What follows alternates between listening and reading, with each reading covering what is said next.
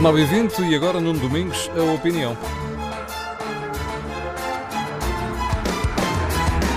Às quintas-feiras, a opinião na manhã TSF tem a marca de Adolfo Mesquita Nunes e hoje é uma carta, o ponto de partida. Bom dia. Gostava hoje de falar da carta publicada esta semana na revista Harper's por mais de 150 escritores, académicos e intelectuais. Trata-se de uma carta aberta pela justiça e pelo debate aberto e assinada por nomes politicamente tão distantes como Noam Chomsky, Salman Rushdie, Steven Pinker, Anne Applebaum, Gloria Steinem, Margaret Atwood ou Martin Amis. Vale a pena ler esta carta. Gente tão politicamente distante uma da outra, mas que concorda no essencial. Sem liberdade de expressão, sem tolerância pela opinião do outro, não é possível haver progresso académico nem progresso cultural. Os autores denunciam nesta carta a crescente intolerância de um certo ativismo em relação a ideias discordantes, um ativismo que permanentemente se indigna e agita, exigindo boicotes, censura, despedimentos, tudo em nome de uma conformidade ideológica.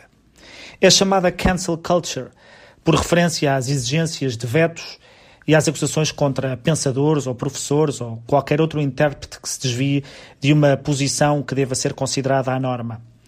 Ou ainda woke culture, outro nome dado a este movimento, por referência a uma atitude de alerta permanente, sem descanso, capaz de rever tudo o que alguém disse ou escreveu durante toda a sua vida, mesmo sem contexto.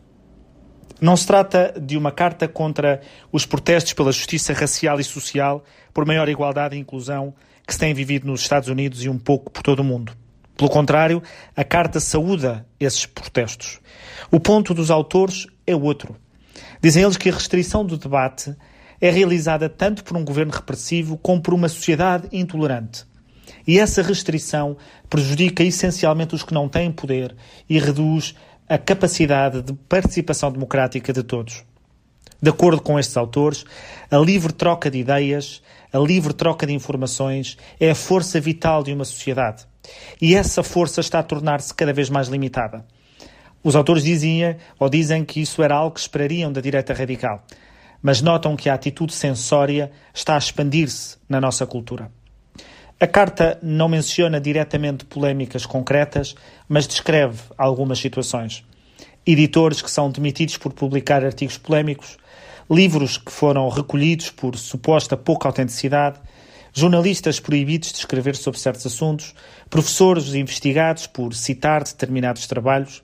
E o resultado de tudo isto é que os responsáveis por várias instituições, desde logo académicas, mas também de eh, comunicação social, numa atitude de pânico e de controle de danos, aplicam penas duras e desproporcionais em vez de se proporem aplicar reformas ponderadas e que possam ser entendidas como um contributo para a defesa da liberdade e do respeito e da tolerância de todos. Não se confunda esta carta com uma espécie de aproximação a Donald Trump.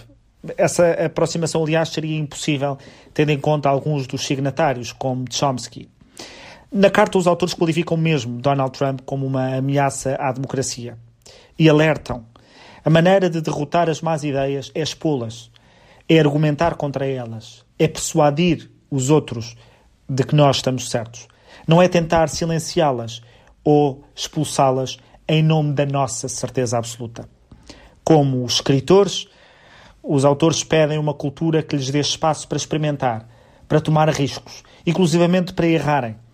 Devemos preservar, dizem eles, a possibilidade de discordar de boa fé sem consequências profissionais ou funestas que motivem uma autocensura que prejudica o progresso. É uma carta que vale a pena ler, sobretudo no momento em que concordamos que o discurso de ódio pode ser proibido. Porque o perigo, ao querermos proibir o discurso de ódio, é acabarmos a proibir o discurso que odiamos.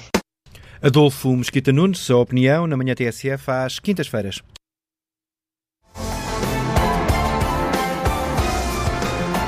Amanhã é Paulo Baldaia que ouvimos eh, na opinião à sexta-feira.